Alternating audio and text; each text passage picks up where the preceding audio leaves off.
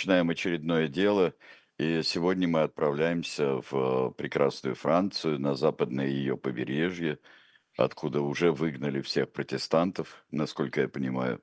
Добрый вечер. Да, конечно, Да, разумеется. да, Выгнали сам, всех, да. да, самые бурные события прошли, и вот не прошло и двухсот лет, и, по-моему, даже почти что 200 лет, как там разразился некий скандал в реставрированном французском королевстве.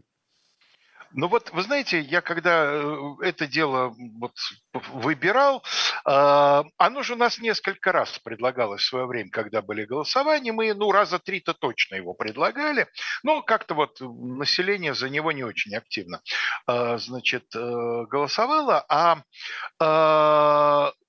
я тоже, я подумал, ну все-таки тут дело такое, по- политические всякие процессы. У нас наша аудитория не очень принимает, тоже понятно, к концу десятого года существования передачи, да, политику как уголовные в свое время, да, в сталинские времена в лагерях. Политику не хаваем, да, вот тут. Политику не хаваем, да, да, политику тоже. Но вот меня, когда я начал освежать в памяти обстоятельства этого дела, поразило то, что на, на что я совершенно раньше не обращал внимания. Я про это дело знал, конечно, ну, без, без особенных подробностей, но основные какие-то вещи знал. Но я совершенно не обращал внимания на то, что это, конечно, а, вот во французской современном общественном сознании э, у, на, у нас это дело мало известно. Хотя написано о нем, в общем, не так мало на русском языке. Но известно мало. А для французов, оказывается, по сей день это дело очень важное. Его периодически вспоминают. Вот эти четыре сержанта, они такие французские декабристы. Причем э, декабристы из декабристского ну, я бы сказал, мифа образца 1960-х годов. Вот знаменитое стихотворение, знаменитая песня, речитатив, как угодно, Александра Галича «Смеешь выйти на площадь, можешь выйти на площадь», да, абсолютно ложится на, то, э, на, на ту легенду о четырех сержантах, которая существует в сознании, ну, французов, скажем так, с э, либеральными взглядами. Да, потому что, понятно, для консерваторов они, как и для наших консерваторов, они мятежники, да, для наших, я имею в виду наши декабристы. А вот так они такой вот символ людей, которые ничего особенного не добились, но вот как же красиво они вышли, какой же они совершили поступок. Почему я назвал это мифом? Потому что, ну, мы, в общем, хорошо себе представляем, что реальная история декабристского движения гораздо сложнее да. вот этого вот романтического такого вот э, изложения. Ну, и с э, четырьмя сержантами из Лерошели точно так же. Все да. на самом деле в чем-то проще, а в чем-то сложнее. А, скажу только в да. скобках, что э, легенда романтическая, как ты сказал, 60-х годов, ну и немного раньше, о декабристах, она ближе к истине вообще-то, чем реакционная антилегенда. Конечно, конечно, все эти разговоры про то, что проплачено англосаксами и так далее. Это ну, это же, да, да, да, да. Никакого отношения не имеет к реальности, а э, романтическая легенда, конечно, имеет и большое отношение имеет. Просто, опять-таки, не все так однозначно. Вот это тот самый случай, когда, когда эта фраза, она на своем месте. Она не всегда, не всегда не на своем месте, надо признать. А, значит, э, слово «карбонарий» как мне представляется, сегодня молодому человеку известно гораздо хуже, чем оно было известно представителями наших, Сереж, поколений. Да. Потому что в то время, по меньшей мере, по меньшей мере два произведения, где эта тема является одной из центральных, э, входили в ну вот, список чтения обязательный для интеллигентного молодого человека. Во-первых, конечно, речь идет о романе Этель Леон Войнич «Овод». «Овод», да который получил буквально второе рождение э, в Советском именно Союзе, когда вышел на экраны фильм где его совершенно блестяще сыграл Харитонов. Я помню, что тогда женщины просто... Харитонов, а не, прости меня, не, а не Стриженов ли его играл? Вот Арту... последний... Артура. А, Нет, по- последний овод, который, мне кажется, начало 80-х, что ли, а, годов. да, я помню тот классический фильм со Стриженовым. и Ну с, вот э, э, да, оводов же два было, да. по-моему, пос- после войны, да? Вот. э, Я, кстати говоря, фильм со Стриженовым, к стыду своему, не помню. Там Николай Симонов играет э, Падре. Не помню, не помню. Я А, не уверен, что я его видел, потому что я Стриженова очень люблю, и я бы, мне кажется, запомнил бы, надо посмотреть. Вот. Ну и второй, э, может быть, чуть менее известный, но тоже, безусловно, э, так сказать, классика, это Ванини, Ванина Ванини Стендаля. Да? И там тоже, так сказать, э, вот вся эта романтическая история, она тесно связана с обществом Карбонарем. Ну а уж упоминаний в литературе, которую мы читали, очень много где. От раннего Стивенсона до графа Монте-Кристо. Ну и, конечно, текст «Горе от ума», который многие из нас в то время читали, в, как говорится, в подлиннике, а не в, сбо- а не в сборнике 100 великих произведений русской литературы. В кратком изложении, благо таких сборников тогда просто не было. Вот, конечно, помним, что на один из монологов Чацкого, в тот самый про век нынешний, век минувший, да, Фамусов реагирует э, восклицанием «Ах, боже мой, он карбонарий!» Да, вот, собственно говоря, подразумевая, что э, он мятежник, он революционер, и он хочет что-то там не спровергать. Вот А, еще э, Дмитрий напоминает, что, конечно, о бедном гусаре. э, Да, Там, нет, конечно, о бедном да, гусаре, да, господин Карбонарий, господин Карбонарий, все время звучит это Карбонарий. Это понятно, действительно, в 20-е, 30-е, э, ну и дальше, годы 19 века в Европе и в России в том числе, общество, деятельность вот этого общества карбонариев, она окутана таким флером таинственности, романтизма, революционности. Говорили о принадлежности к этому обществу Байрона, а Байрон несомненный кумир умов и так далее, и так далее. Философ, немецких философов, романтиков и прочее, прочее, прочее.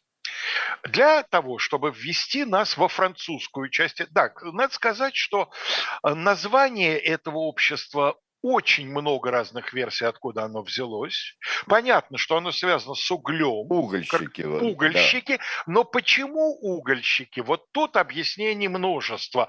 От таких довольно приземленных, вроде того, что когда э, неаполитанский король э, Мюрат начал борьбу с карбонариями, то им приходилось скрываться там в горах той же Калабрии, где был весьма развит, э, развита добыча угля, э, а где-то говорят, что это связано с ритуалом, а у карбонариев бы- было много ритуалов, они в этом смысле масонам наследуют, скажем так. И вот якобы один из ритуалов – это вот сжигание древесного угля как символ очищения чего-то. Не знаю, в это входить не будем, потому что, насколько я понимаю, никакой общепринятой точки зрения по этому вопросу не Да, существует. к сожалению, мой прапрапрадедушка не дожил до наших дней, а то бы он рассказал, поскольку он был карбонарий, да, Вот, контино, вот. да, в Венеции, и ему пришлось бежать на а, остров Корфу, вот в свое время, Это, соответственно, своим делам. Вторая половина 19 века, Нет, это да? первая половина Первая, то есть 19 самый-самый разгар, да? Да, Потому что э, вот я встретил такое утверждение, что э, слово-то осталось, а вот сами карбонарии в 30-е годы 19, э, 19 века, они как-то вот перетекают в другие, видимо, более активные революционные организации. Ну, в первую очередь, в молодую Италию, конечно. да, да, совершенно верно. Это все правда. Читайте еще «Пражское кладбище» Умберто Эко. Умберто Эко упоминается совершенно верно в Пражском Да. кладбище. Ну, читайте Бальзака в нескольких э, э, эпизодах э, человеческой комедии упоминаются Карбонари. В Шагреневой коже, например, упоминаются и наши четыре сержанта. Там они их называют храбрецами из Ля Рошели, да, и вот, вот это все. А, Значит, теперь по- потихонечку входим во французский контекст. Я специально нашел э, по этому поводу фрагмент в сочинении, с одной стороны, абсолютно академическом, с другой стороны, совершенно скучнейшим. Я уверен, Сереж, что оно тебе, э, по крайней мере, в свое время было хорошо знакомо. Это трехтомная история Франции, Да. От редакции легендарного Сергея Даниловича Сказкина. Да, совершенно верно, да. И вот, и вот как Сергей Данилович описывает э, начало 20-х годов. Да, вот период, когда вторая реставрация, уже после 100 дней Наполеона, на престоле опять Людовик XVIII. Кстати, Андрей, дайте нам, пожалуйста, первую картинку. Подчтение Сказкина, чтобы не уснуть, полюбуемся на э, последнего из э, старшей ветви бурбонов да, потому что будет еще один бурбон, но из младшей ветви, Филипп, э, Луи Филипп. Значит, вот что пишет Сергей Данилович. Ответом на усиление правительственной реакции явились революционные выступления, начало которым положили демонстрации схватки с войсками в Париже в июне 1820 года. В августе в столице был раскрыт антиправительственный заговор, в котором участвовала группа прогрессивно настроенных офицеров. Революционные демонстрации и уличные столкновения под лозунгами «Да здравствует нация, да здравствует республика» происходили и в провинциальных городах. С конца 2020 года движение стало принимать более организованный характер. Возникают ячейки, в скобках «венты», тайного революционного общества карбонариев. Организация носила строго конспиративный характер. Каждый карбонарий знал только 9 прочих членов своей венты. Честно говоря, не очень понимаю, почему. Э, ведь дело в том, что слово само, как мне кажется, происходит от слова 20. Ван. Да? Вента да. – это двадцатка. А, не буду здесь спекулировать. Я, нет, я, я так и не смог э, ни, ни подтверждения, ни опровержения этому получить. Но вот, тем не менее, у меня глаз, значит, за это зацепился. А, вступая в члены организации, они приносили клятву хранить все ее тайны, неустанно бороться против тирании, за свободу и независимость Родины. Членами Верховной Венты и Верховного исполнительного совета Карбонариев являлись публицисты Базар и Бюшес, генерал Лафайет и ряд других видных деятелей левого крыла либеральной партии. Сразу проясним по поводу легендарного маркиза де Лафайета. Я еще в нескольких местах, помимо Сказкина, встретил утверждение, что он был одним из лидеров карбонариев или даже вообще лидером единственным французских карбонариев. У меня сложилось впечатление, что это предположение. Дело в том, что Лафайет в это время, хотя и в оппозиции, но фигура вполне легитимная, он эм, э, депутат э, законодательного, так сказать, органа французского, да, пусть и находится на таких крайне радикальных позициях, но тем не менее он вполне, так сказать, но он мог совмещать мог совмещать. Э, он входил, безусловно, входил в состав нескольких вполне легально до поры до времени существовавших обществ. Насчет карбонариев, как я понимаю, это все-таки больше предположение, чем некая уверенность. Но неважно, сегодня он нам не очень нужен. К началу 22 года ячейки карбонариев были созданы в 35 департаментах. В 50 вентах Парижа насчитывалось от 3 до 4 тысяч членов. Оторвемся от Сказкина. Э, вообще оценка вот современными историками количества участников движения карбонариев в начале 20-х, значит, если Париже 3-4 тысячи, то в целом по Франции обычно дают цифру около 40 тысяч человек. В немалой степени это военные. Причем, если в наших декабристских организациях это почти исключительно офицеры, то э, во Франции, как мы увидим, это совершенно не обязательно офицеры. Немало, э, значит, э, членов вот этих самых э, организаций ВЕН, это рядовые и унтер-офицеры, как вот наши сегодняшние герои. Ну, закончим с чтением сказки. Объединенные ненавистью к монархии бурбонов, карбонарии расходились между собой по вопросу о том, чем заменить ее. Многие карбонарии, особенно офицеры и унтер-офицеры, были бонапартистами, так, ну, что очевидно, да. В мае 21-го их кумир скончался на Святой Елене, но был жив еще Орленок, Теглон, да? Вот да. он был их кандидатом, да, герцог Рейхштадтский. Герцог Рейхштадтский, да, Совершенно Наполеон верно. второй. Да. Э, другие члены организации, выходцы из буржуазных кругов, были орлеонистами. Их кандидатом являлся герцог Луи Филипп Орлеанский. Но вот опять неувязочка, э, гражданин-начальник. Если э, действительно одним из лидеров был Лафайет, то вот идеал Лафайета и кандидат Лафайета, хотя Лафайет военный-военный, да, он ни из каких, не из буржуазных кругов. А вот его кандидат как раз Луи Филипп Орлянский. Он за него топил и в 30-м году более чем доказал это своими практическими действиями, что это симпатия. Потом он в нем разочаруется, это правда. Но к 30-му году Лафайет был абсолютно последовательным. Да, он был последовательным. Орлеонистом. Сын э, Филиппа и Галите э, должен воплотить его мечту о просвещенной да? и конституционной монархии. Просвещенный, как э, тогда в 90-е годы. Национальный, да, да, да, да, да, да. Ну и последняя фраза. Среди карбонариев имелись и республиканцы, то были преимущественно студенты и торговые служащие.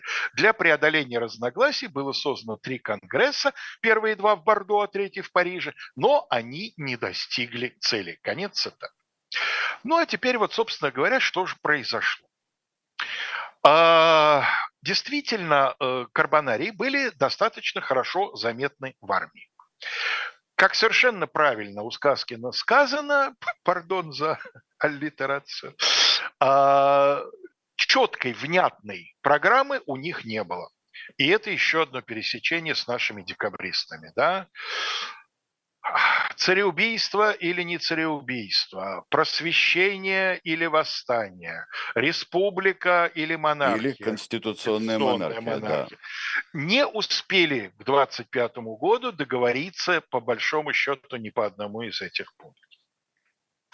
И здесь то же самое. То есть для них главное, что их объединяет, это неприязнь к нынешнему режиму. А вот что дальше? Ну хорошо, мы его свергли. А что дальше? Сын Наполеона или так сказать, э, Луи Филипп Орлеанский или какие-то, так сказать, э, какое-то учредительное собрание и затем определение им судьбы страны. Вот Самое главное, этого... что отсюда исчезает э, младший брат Людовика XVIII, Карл X, будущий. Да, вот, Карл X как Который доведет никак. до ручки реставрацию это все. Да, да ну я, я имею в виду, что среди карбонариев у него симпатизанов карбон... точно не было. Да нет, нет гораздо более реакционный, чем его старший брат Людовик XVIII, гораздо более дурной, э, непримиримый. Это же про него, по сути, вот сказано это знаменито. Ничего, ничего не, простили и ничему, ничему не научились. Не научили. Да, Конечно, вот, это про него, потому что Людовик XVIII все это время играл, ну, достаточно пассивную роль, не такую яркую. Достаточно как пассивную, достаточно...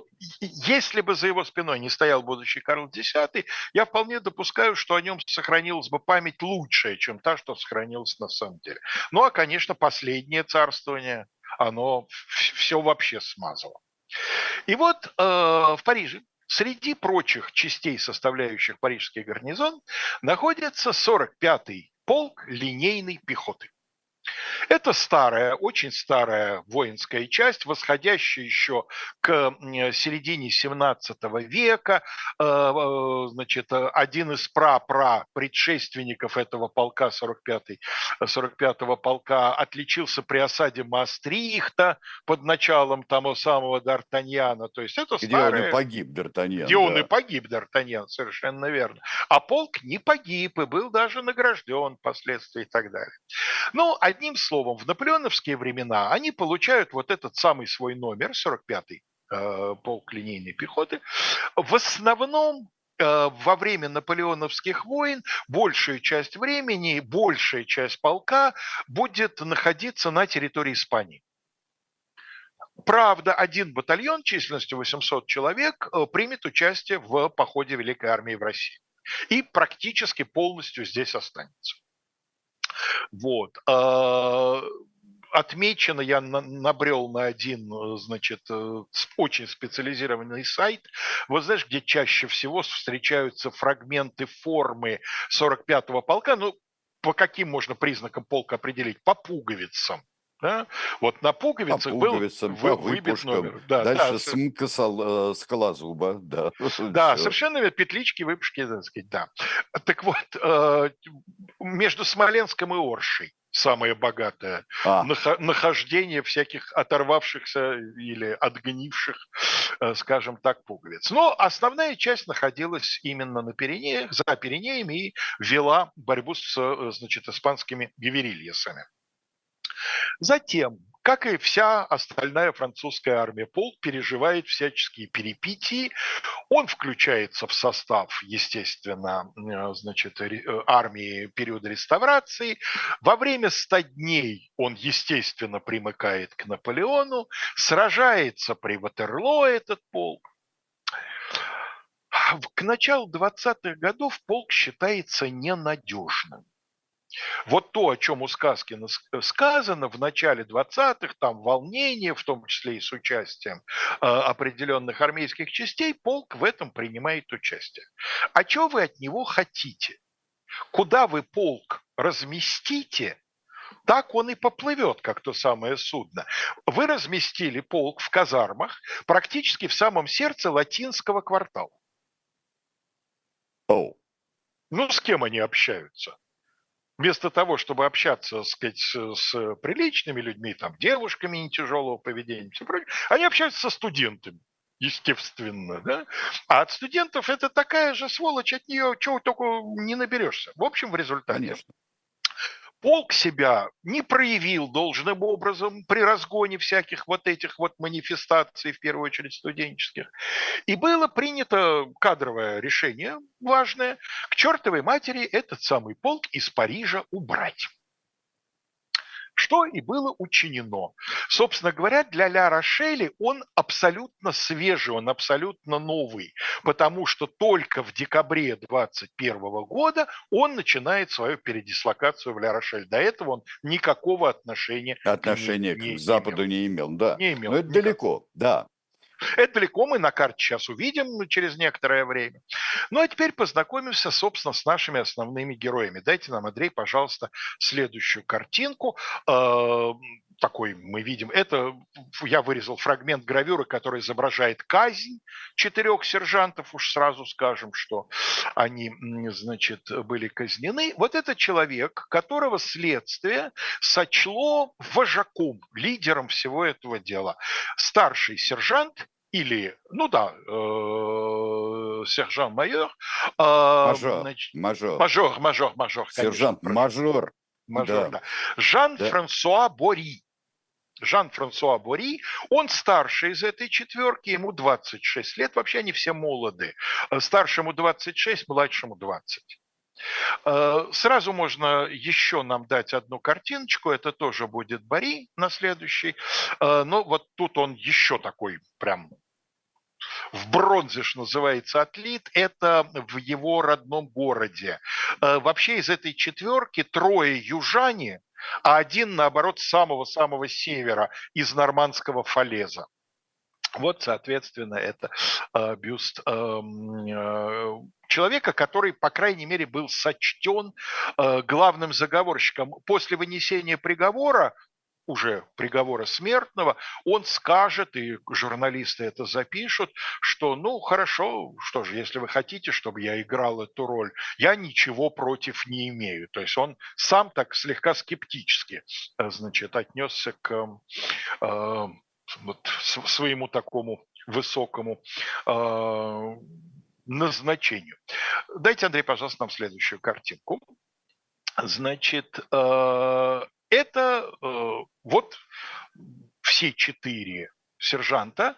Сверху, слева направо, сержант Рау, старший сержант Помье, затем э, старший сержант Бари и сержант Губен. Вот так Такое мы можем получить представление о том, как они выглядели. А, ну, единственное, на мой взгляд, Рау здесь выглядит человеком, ну, по меньшей мере 40 лет, а ему 24. Но ничего не попишешь, это, собственно говоря, изображение. Ну, у него, как у государя Николая Павловича, просто большой и быстро бегущий назад лоб. Может да. быть и это, может быть вот эти, Герцен. так сказать, бакенбарды, может быть еще что-нибудь. Ну, в общем, по крайней мере, таким вот образом. Вот они, опять-таки, по версии следствия, и были наиболее активными представителями Карбонария в 45-м полку линейной пехоты. Именно они организовали вот эту вот руководящую венту и, соответственно, замышляли еще в Париже, но поскольку полк из Парижа был быстрым маршем отправлен в э, сторону э, значит, Ля Рошели, то им пришлось менять свои а, планы по ходу действия, как, собственно, опять-таки, не первая и не последняя параллель сегодня, как, собственно, и нашим декабристам. Ну, а сейчас 30 минут, середина часа. Да, да мы сейчас, э, сейчас будет ролик, а потом еще книжки и подписки у нас будут.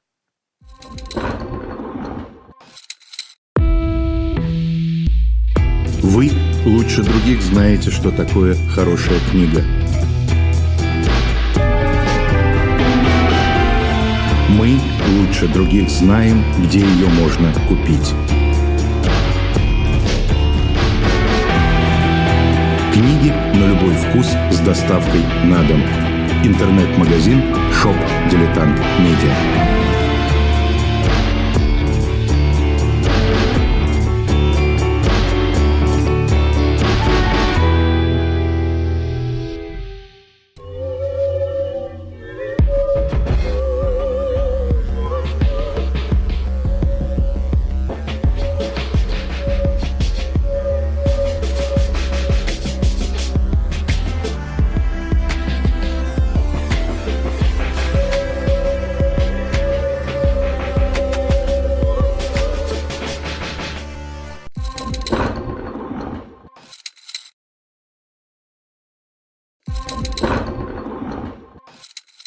Итак, друзья мои, не забудьте, что по просьбам, многочисленным просьбам трудящихся, не трудящихся, но самое главное, любителей журнала «Дилетант», у нас э, подписка на сайте, в электронном виде. Вы можете электронно оформить подписку. Там просто вас возьмут в электронном виде за руку и электронно же отведут туда, куда надо, где нужно подписаться на журнал на тот срок, который вы... Только должен быть кратный э, трем месяцам, наверное, все-таки.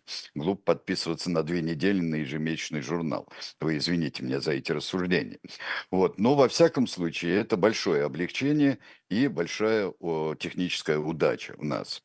Вот. А еще есть книга вот э, про сейчас же революция гвоздика будет у нас следующий э, номер э, дилетанта, вот который мартовский номер будет о революции гвоздик и э, вполне Марко Феррари книжка, которая э, о Салазаре, э, о Салазаре и о диктаторе, который умер дважды. Вот это э, есть такая книга, еще у нас есть, мы ее вам предлагаем несколько дней уже, и э, я вам рекомендую эту книгу почитать, купить и почитать, потому что э, Феррари это человек, который был на местах, на местах событий, бывал в тюрьмах там, был в 1974 году в Португалии, вот как раз самые ключевые моменты, был там, где нужно, и выяснял то, что положено. Вот, хорошо. Вот такие наши рекомендации. А сейчас возвращаемся во Францию 1820 Возвращаемся годов. во Францию, да. 45-й линейный готовится прощаться с Парижем. Значит, из штаба Карбонариев появляются люди, которые дают инструкцию. Значит, товарищи, так сказать, вы в Лерошеле пригодитесь, соблюдайте конспирацию, вот-вот, близок час, когда, так сказать, прозвучат соответствующие сигналы к выступлению. Бари произносит перед товарищами страстную речь насчет того, что да, товарищи, конспирация, ни слова, да, мы должны, так сказать, сохранить в тайне, но по дороге сам первый начинает заваливать все дело. Вот сейчас нам Андрей даст карту, на котором изображены основные этапы следования полка из Парижа в ля Значит, значит, первый отрезок, первый марш-бросок Париж-Орлеан, затем Орлеан-Тур, Тур-Пуатье, Пуатье-Ля Расстояние да. очень приличное, да, полк находился в движении около месяца. Ну, потому что там дневки, разумеется, делались и так далее, и так далее. И вот, видимо, во время одной из дневок, прям в Орлеане, первая крупная остановка, прям сам старший сержант Бари э, попадает э, в передрягу самую обычную, он подрался с э, швейцарским наемником. А что подрался? А швейцарец человек, видимо, простодушный, как тот самый швейцарец из трех мушкетеров, да, та-та, он прав, кусини шир, очень вкусно с вареньем, да. Mm-hmm. Вот этот самый простодушный швейцарец, потомок того простодушного швейцарца, увидев человека в форме, решил, что самое уместное, что можно предложить для, так сказать, начала знакомства, это предложить выпить за короля. А тот не стал.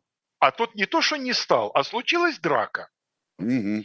И надо сказать, что командование полка, которое и так уже к старшему сержанту присматривалось, да, получило очередные доказательства того, что при упоминании имени обожаемого монарха у старшего сержанта Бори случаются совершенно, так сказать, неадекватные реакции. Ну, а дальше он э, взят, что называется, ну, под арест, пока под арест за дисциплинарное нарушение. Ну и э, на следующей остановке в Пуатье его ничего, значит, лучше в голову не приходит, как его поместили на квартиру к какому-то отставному офицеру, отставному полковнику.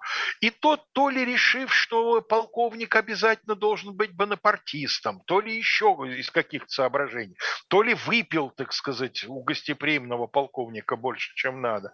В общем, он выдал ему э, факт существования ячейки в полку и то, что вот-вот скоро будем выступать, а полковник оказался обычный служака, хотя и отставной, и донес по команде, которая быстро дошла до командующего военным округом.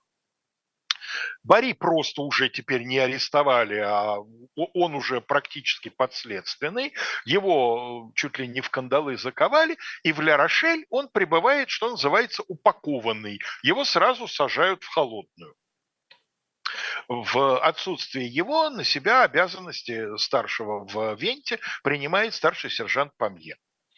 А тем временем, верните, пожалуйста, Андрей, еще на секундочку карту, и на этой карте мы с вами увидим отдельно обозначенный синий вот такой большой каплей городок Туар.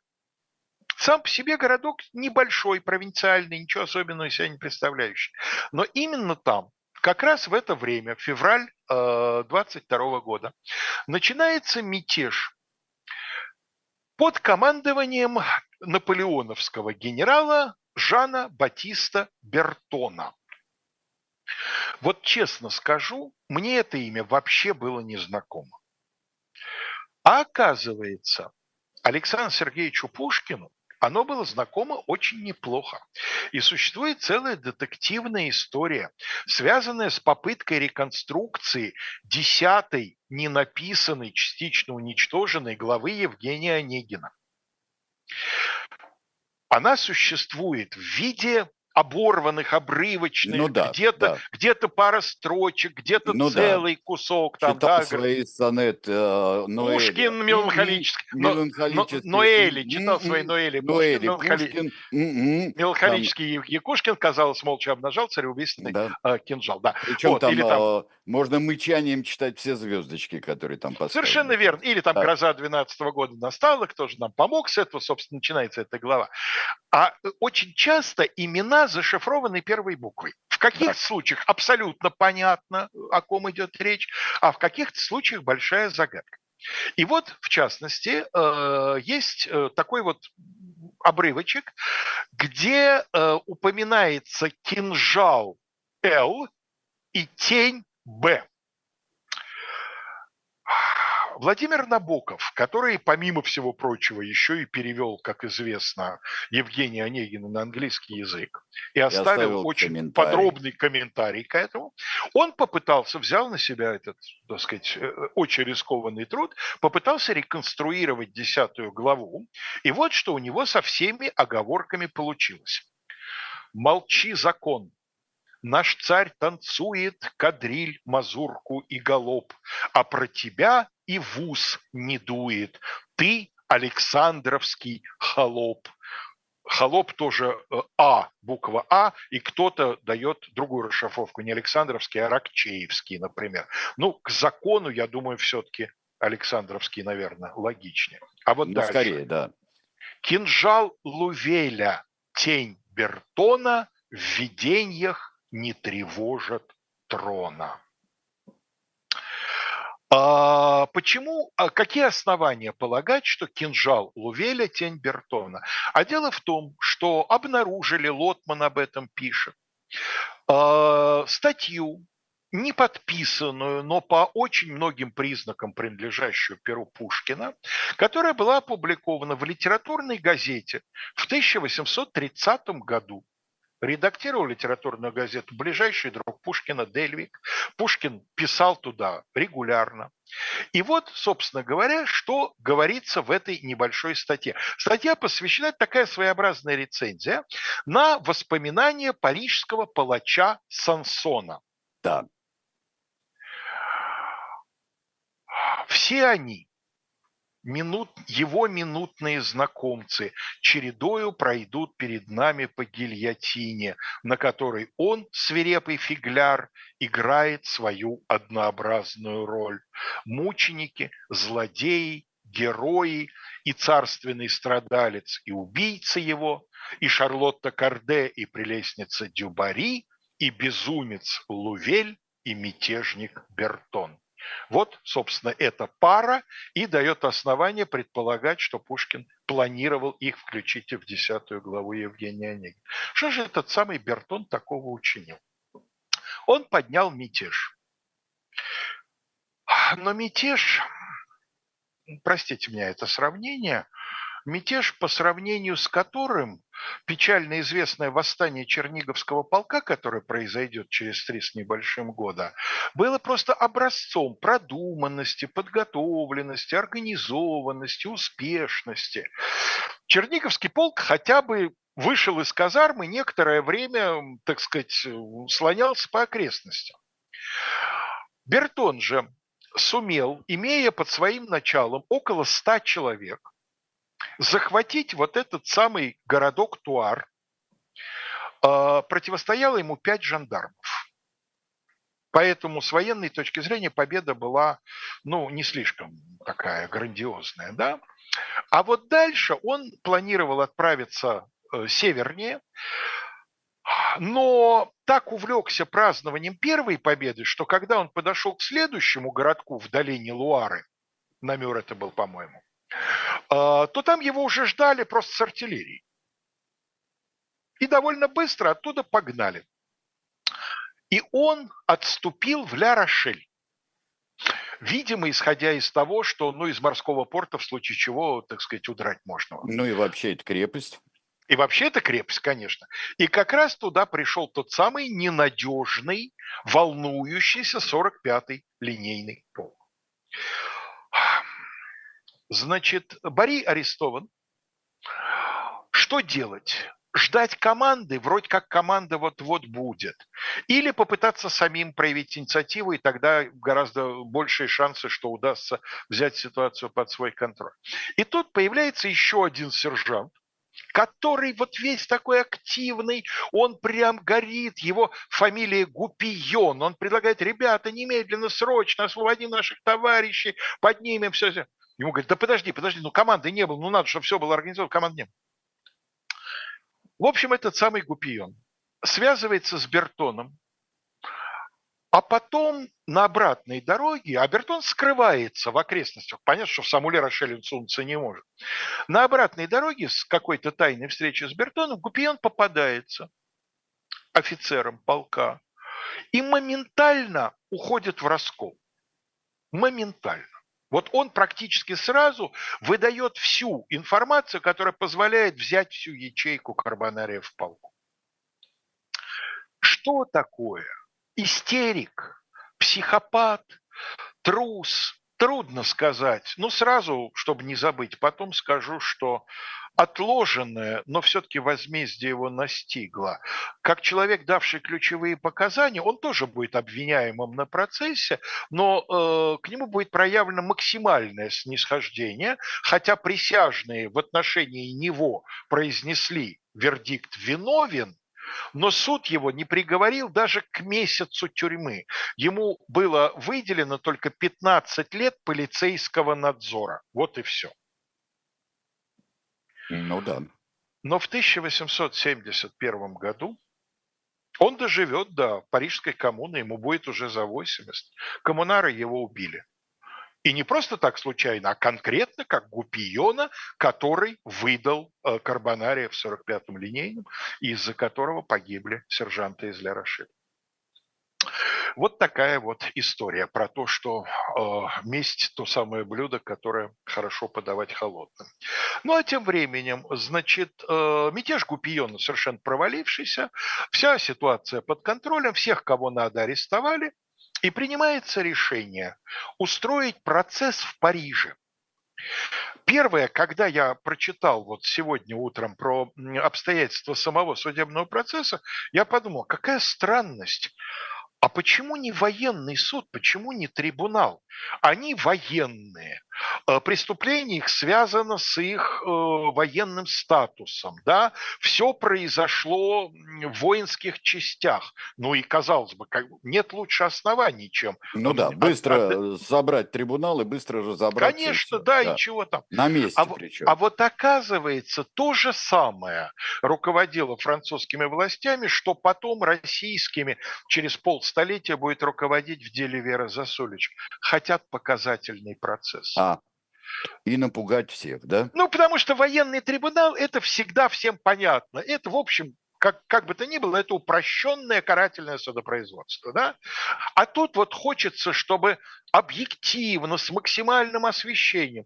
И в, результате, ну, в случае с Верой Засульчиной на этом обломались же очень крупно. А здесь все сработало как надо. Э, коллегия присяжных и Эм, э, во Дворце правосудия в Париже, воспользовавшись тем предлогом, что организация Карбонария в полку возникла в Париже, вот по месту совершения преступления, соответственно, и будем их судить. Сам процесс, надо сказать, э, велся председателем по фамилии Монмерк очень аккуратно и корректно. Вот это отмечали, да, присутствовали корреспонденты, присутствовала публика, процесс совершенно открытый, и все потом будут отмечать. Кстати, даже подсудимые и адвокаты в выступлениях уже в конце процесса будут благодарить председателя суда за объективное, корректное, соответствующее закону введение процесса. Но дело в том, что здесь главная роль принадлежала не председателю суда, а главная роль вот такого вот карающего меча была возложена на да, эм, Андрей, я извините, забыл вас попросить, покажите нам на секундочку предыдущую картинку, да, вот эту. Это тот самый генерал Бертон. Бертон, да да, mm чей неудачливый, э, значит, мятеж подлил керосина в огонь. А теперь перескочим через карту и покажем э, человека, на мой взгляд, весьма неприятной внешности, но, может, художник что-то подшаманил. Ну, а как-то может... в стиле Домье немножко он там. Да, да, да, да совершенно верно. Да. Э, это Луи Антуан де Маршанги. Э, провинциальный юрист, сын провинциального Бальи, он э, еще при ансьян режим, при старом режиме закончил там все, что полагается, начал э, судебную практику. При Бонапарте он был ревностный, яростный бонапартист. Вот, вот такой вот прямо на разрыв всего начиная с, аор, с аорты и заканчивая э, более мелкими, более мелкими органами, да. Э, угадайте, дорогие слушатели, что произошло со взглядами этого человека после реставрации. Ну, наконец-то, сказал он. Ну, да. наконец-то. Вернулся да, и... законный, законный государь наш, боже мой, да, и так далее. И стал таким легитимистом, таким прям вот сторонником торжества идеи законного правления Бурбона. Это принцип как сказал Толеран, да, вот да. уж точно ни в Бога, ни в черта, не веривший ни в какие принципы. Ну и вот, соответственно, Маршанги и при Бонапарте хорошую карьеру сделал, а при Бурбонах ее, так сказать, продолжил тем же самым бодрым и радостным э, значит, способом. И вот он, главный государственный обвинитель, авока генераль, э, при кассационном э, значит, суде, высшем кассационном суде, вот ему поручено поддерживать обвинение. Он произвел сильное впечатление на всех участников процесса, на публику. В общем, мнение было единодушным. Если бы Маршанги, э, процесс не закончился бы таким жестоким приговором. Достаточно сказать, что речь в прениях, которую он произнес, а он был такой, он был не импровизатор, он как судебный оратор работал наверняка, он писал свои речи, потом их заучивал. Так вот, заключительная речь 136 страниц печатного текста, не рукописного, а убористого печатного. 136 страниц. То есть этот Соловей заливался практически целый день. Ну, процесс продолжался 12 дней, 12 заседаний, поэтому, так сказать, мог себе позволить да высказаться. И вот он все время, все время, все время напирал на то. За... На, что, на, что, на чем делала защита э, основной упор? Ну да, говорила защита, взгляды предосудительные. Да, организация нехорошо, но они же ничего не успели сделать. Что касается Бари, то во время мятежа он вообще уже под арестом был. Чего вы к нему прицепились-то, да?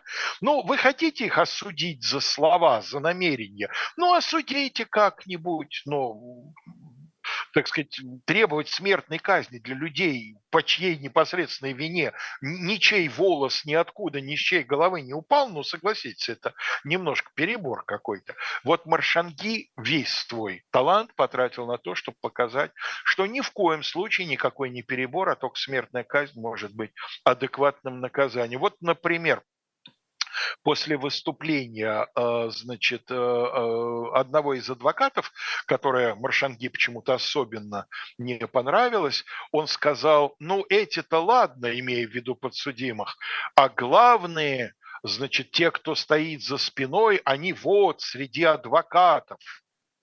А, ну правильно, да. Но дело в том, что среди адвокатов действительно, а, а, адвокат Бари был действительно одним из видных эм, руководителей вот этой подпольной сети карбонариев. Я вообще не знаю, зачем человек взялся за защиту. С одной стороны, я понимаю, ему неудобно было отказаться, с другой стороны, рисковал, конечно, очень сильно. Ну или вот, например, вообще-то не дело э, обвинителя напутствовать присяжных, это дело председателя суда, но Маршанги, тем не менее, решил, что он тоже должен поучаствовать. Вот присяжным он, мне кажется, просто очень актуальная цитата, очень важная э, цитата. Важны не факты сами по себе – Единственно важным является ваше внутреннее убеждение. И если вы считаете, что возникла угроза существующему порядку, то должны карать решительно, без колебаний. Слушай, как он замечательно. Их... Ага. Если бы он был а, вот бессмертный, как горец, а вот ты представляешь, какие бы он карьеры сделал при всех последующих режимах, включая отечественные? Да Андрея Януарьевича Вышинского знать бы никто не знал. Да, конечно. Конечно, на его месте был бы вот этот вот перец. А, то есть он, с одной стороны, их запугивает, ну, у вас же есть такое убеждение, да, есть же, есть же, есть же. А с другой стороны, он их освобождает на случай чего от мук совести. А нам господин обвинитель сказал, что важно только убеждение, что никакие факты, там, точнее их отсутствие, не, не имеет никакого значения. Вот это ну, а дальше коллегия присяжных. Да, на скамье подсудимых было всего 25 человек, не только эти четыре молодых сержанта. 25 человек, в том числе несколько солдат и несколько гражданских лиц. Но эти, эта четверка была главными обвиняемыми. Значит, присяжные вынес, э, три часа совещались, прежде чем вынести вердикт. Это и ни много, и не мало. Это так, средненько.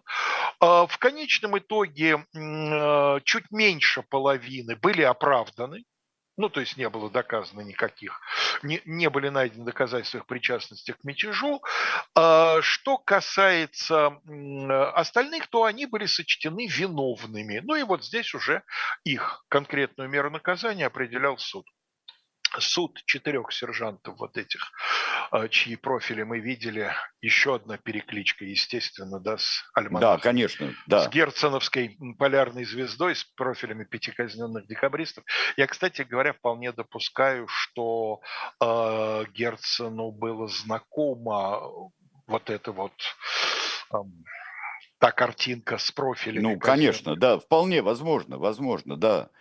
Это ходило в распечатках, ходило, конечно. Вообще да. надо сказать, что очень много всяких интересных есть спекуляций, спекуляций в хорошем смысле этого слова. Ну, например, э, один из литературоведов французских обосновывает, что идея посадить четырех мушкетеров демонстративно завтракать на бастион Ля Рошеле, что она вот ведет свое начало, в, берет свое начало в 22 году, как раз когда, так сказать, Дюма же был свидетелем всех этих ну, да. событий. Ну и да? потом своей деятельностью Дюма, например, помогая, помогая, пытаясь помогать гарибальдийцам в свое время. Конечно. Да, да. Конечно. И вот эта вот знаменитая сцена, на нас движется отряд. Сколько людей, сударь? Около трехсот. А сколько у нас мушкетов? Четыре. А сколько у нас шпат? Четыре, да? Вот это вот а сколько нас? Ну, конечно, тут... но ассоциация была бы, точно совершенно. Конечно. У каждого это сегодня читателя. нам может казаться, читателя. что это притянуто за уши, а для того времени все это было понятно. Ну и, э, конечно, э, очень большая часть, э, очень важная часть, эм, значит, вот этого вот, вот этой легенды о четырех отважных храбрецах заключается в том, как они спокойно, хладнокровно, с большим достоинством приняли смерть. Значит, все по тогдашней традиции происходило очень быстро, никаких там месяцев на подачу апелляции, на, так сказать, затем прошение о помиловании, помилований. Все произошло в течение ночи. То есть вот приговор вечером был вынесен, на следующий, за ночь уже было отказано в подаче апелляции. Рассказывают, правда, это рассказывают, вот эта история похожа апокриф, потому что я ее слышал применительно еще к нескольким похожим ситуациям. Вроде бы Людовику XVIII сказали, Сир, вот, так сказать, не будет ли помилования, а Сир ответил, насколько назначена казнь? На пять часов пополудни. Ну, тогда будет помилование. Я распоряжусь о нем в шесть часов пополудни, якобы, значит, ответил добрый монарх. Но так или иначе, э, в самом знаменитом с точки зрения казней месте Парижа на знаменитой Гревской площади, затем переименованной в Пляс Дотель Отель Это, эта площадь, она находится просто у, у французской мэрии, у, у муниципалитета, Отель де Виль. Да. да. Вот, и, соответственно, значит, э, они были казнены и, соответственно, э, стали вот этой вот самой легендой. Э, во многом еще восхищение их мужеством противопоставляется вот поведению их товарища, того самого, который до коммуны имел несчастье дожить, а, Гупиона. Когда началось следствие, никто из них не дал никаких показаний друг на друга и на кого бы то ни было еще. Нет, ну молодцы, да. И, конечно, обвинитель еще, можно сказать, у Дюма, конечно, он сильно питал господина де Вильфора, питал вот своими. Конечно, И такие люди были не одни, вот там это все разделялось по семье, что Нуартье был когда-то в одной части книги был жерандистом, в другой части книги якобинцем, правда, быстро писал Дюма. Вот. А, а, может, а может разные стороны все равно Дюма писали. Но э, это э, действительно Вильфор, это такой человек, которому есть что скрывать и есть за что просто э, сильно кричать есть о чем и почему чтобы никто не подумал, что он как Андрей Януарич, бывший меньшевик.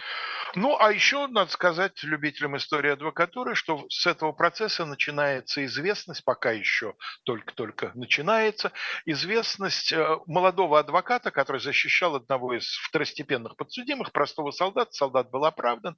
А адвокат стал французской знаменитостью, я бы сказал, таким французским плевака и по масштабу этой самой знаменитости. Его звали Шеде Станж. Вот э, это первое его заметное такое вот выступление на процессе.